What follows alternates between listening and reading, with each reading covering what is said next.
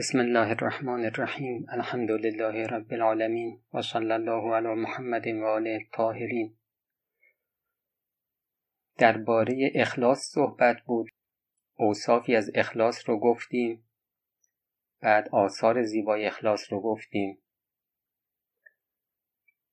بحث امروز درباره ابقاء علل عمل خب ما درباره اخلاص گفتیم. کار آسونی هم نیست. انسان باید ایمان درستی داشته باشه ایمان قوی داشته باشه عشق به خدا داشته باشه. تا در کنارش عشق دیگه ای نیاد چون انسان نمی‌تونه عاشق دو نفر باشه. خب هر قلبی می‌تونه عاشق یک نفر باشه. ما هم که دوتا قلب نداریم. انسان عاشق خدا که شد دیگه در کنار خدا کسی دیگه رو قرار نمیده. عملش اون موقع خالص میشه. اما یه صحبتی که هست اینه که اخلاص مخصوص یک لحظه نیست اون لحظه عمل. حالا من مثلا می‌خوام صدقه بدم. این صدقه رو من واقعا برای خدا دادم. بله این عمل شما خالصانه انجام شد.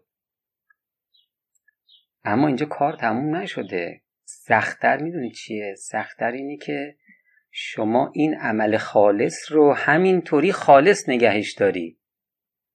ما انسان های خیلی ضعیفی هستیم دیگه. حالا مثلا یه شب نماز شب خوندیم با اخلاص هم خوندیم. اما فرداش دوستی رفیقی با هم که صحبت می‌کنیم هی نفس به من فشار میاره که بابا این نماز شب دیشب تو بالاخره یه جورایی به این برسون که آره ما دیشب حال خوبی داشتیم.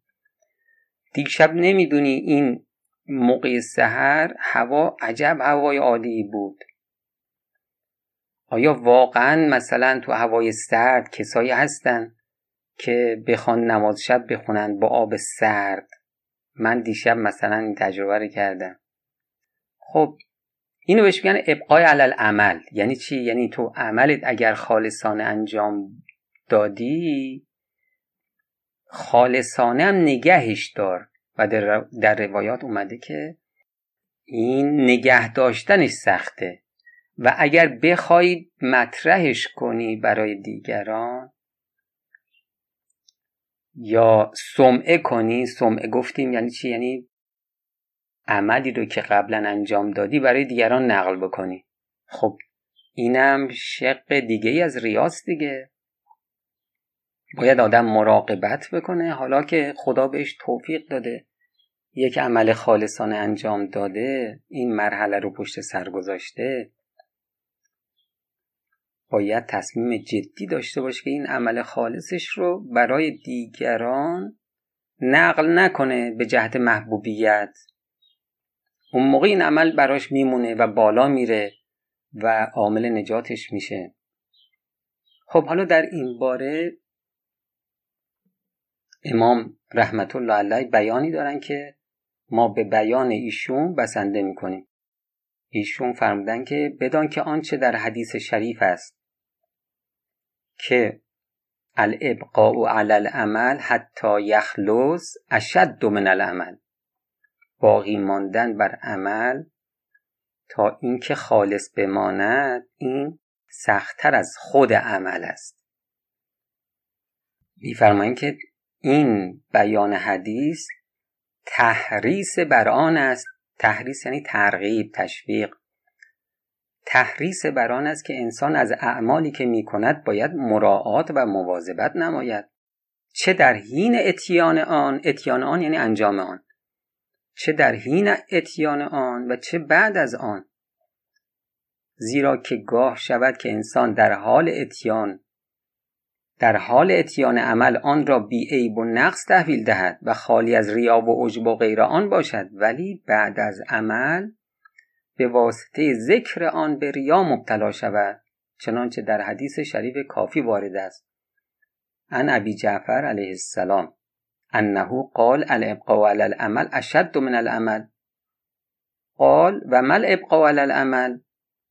قال یصل الرجل به و ینفق نفقتا لله وحده لا شریک له فکتب له سرا ثم یذکرها فتمها فتکتب له علانیتا ثم یذکرها فتمها فتکتب له ریاء.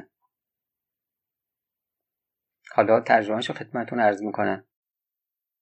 حضرت فرمودن که این که عمل رو نگه داری این سختتر از خود عمله. راوی می‌پرسی آقا این نگه داشتن عمل یعنی چی؟ حضرت میفرمایند که شخص میاد سله رحم می‌کنه. یا انفاق می‌کنه صدقه ای میده. وحده لله وحده لا شریک له. یعنی فقط و فقط برای خدا. هیچ چیزی غیر خدا در نظرش نیست.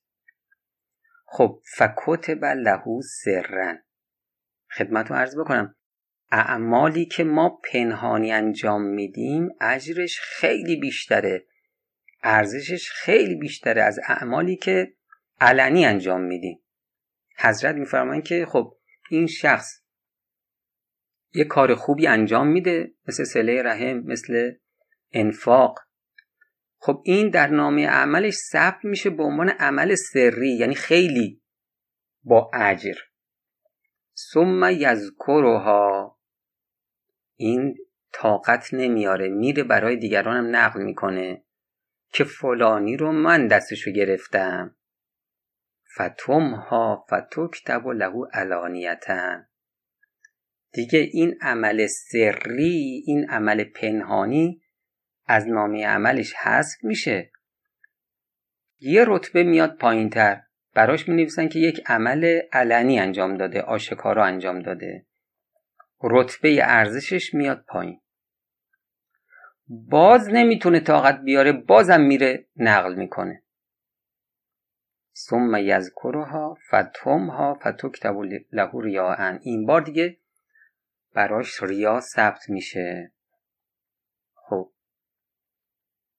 این نشون دهنده این هستش که همونطور که موقع عمل ریا بکنی عمل از ارزش ساقط میشه و بلکه باعث عذاب میشه برای ما جهنم ساز میشه برای ما. همینطور نقلش هم همینطوره. عمل رو از ارزش ساقط می‌کنه و موجب میشه که این عمل برای ما جهنم ساز بشه. میفرمایند که انسان تا آخر عمرش هیچگاه از شر شیطان و نفس معمون نیست. تا آخرین لحظه هی شیطان دوربر ماست که به ما ضربه بزنه. نفس از شیطان خبیستره نفس همش دائما می‌خواد به ما ضربه بزنه. گمان نکند که عملی را که به جا آورد برای خدا. و رضای مخلوق را در آن داخل نکرد دیگر از شر نفس خبیس در آن محفوظ ماند. اگر مواظبت و مراقبت از آن ننماید ممکن است نفس او را وادار کند به اظهار آن. و گاه شود که اظهار آن را به کنایه و اشاره نماید. مثلا نماز شب خود را بخواهد به چشم مردم بکشد با حقه و سالوس چرب زبانی.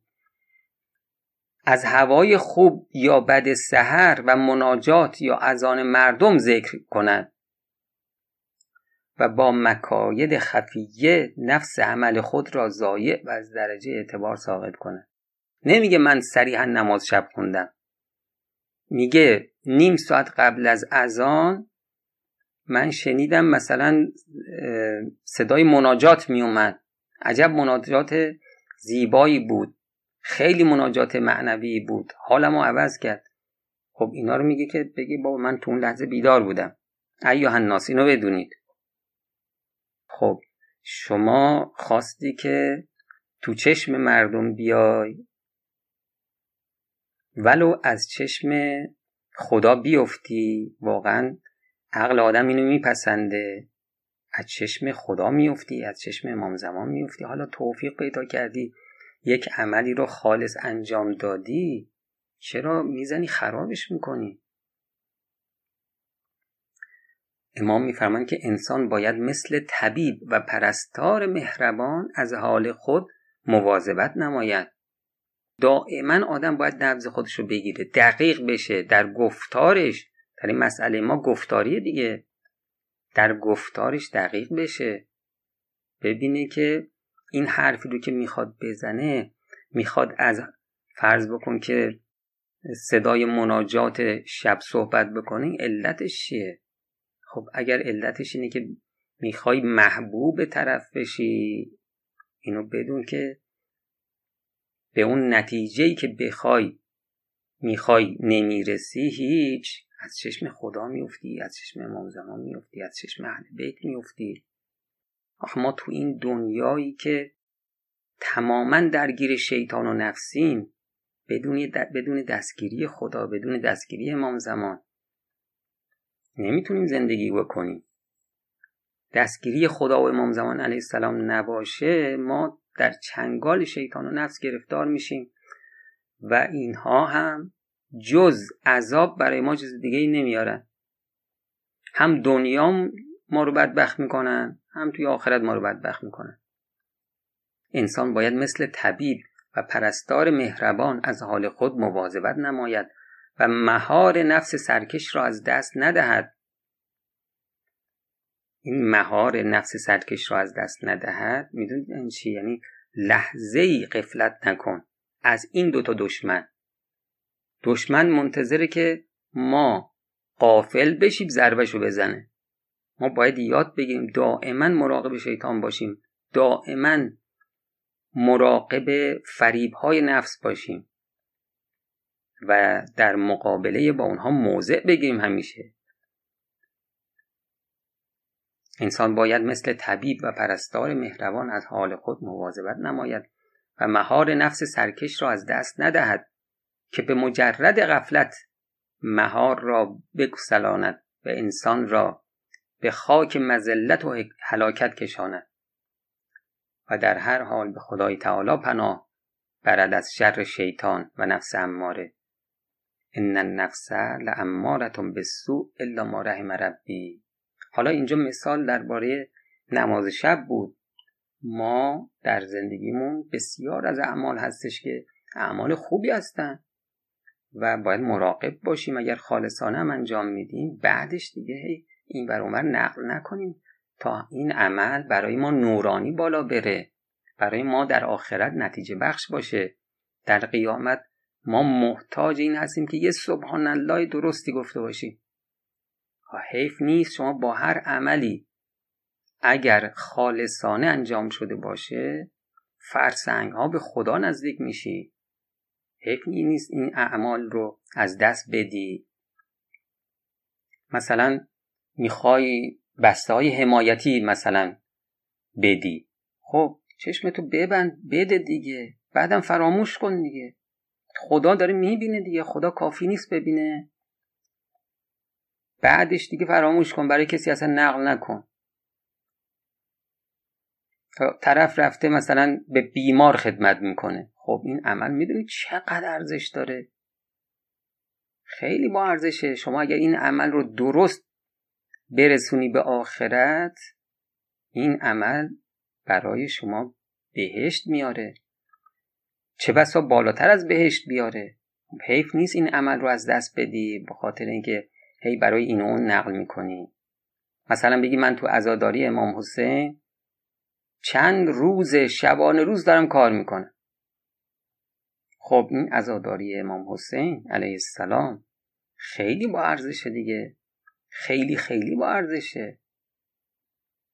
شما اگر اهل شقاوت هم باشی چه بسا همین ازاداری شما رو اهل سعادت بکنه. اما هی بری برای اینو نقل بکنی این برای شما دیگه بهشت آفرین نیست جهنم آفرین میشه. نماز اول وقت خوندی نماز جماعت خوندی خب خوندی دیگه. اینا کارهای کوچیکیه ما انجام میدیم. یعنی منظور اینه که ما باید تلقی بکنیم. خود نفس عمل که خیلی با ارزشه. ولی عملی که دارم من انجام میدم نباید بگم که خب خیلی عمل یه کار خیلی مهمی کردم برای خدا. باید همیشه در اعمالمون پیش خدا شرمنده باشیم. این عملی که باید نسبت به این اعمال شرمنده باشیم قابل این هستش که برای دیگران نقل بکنیم.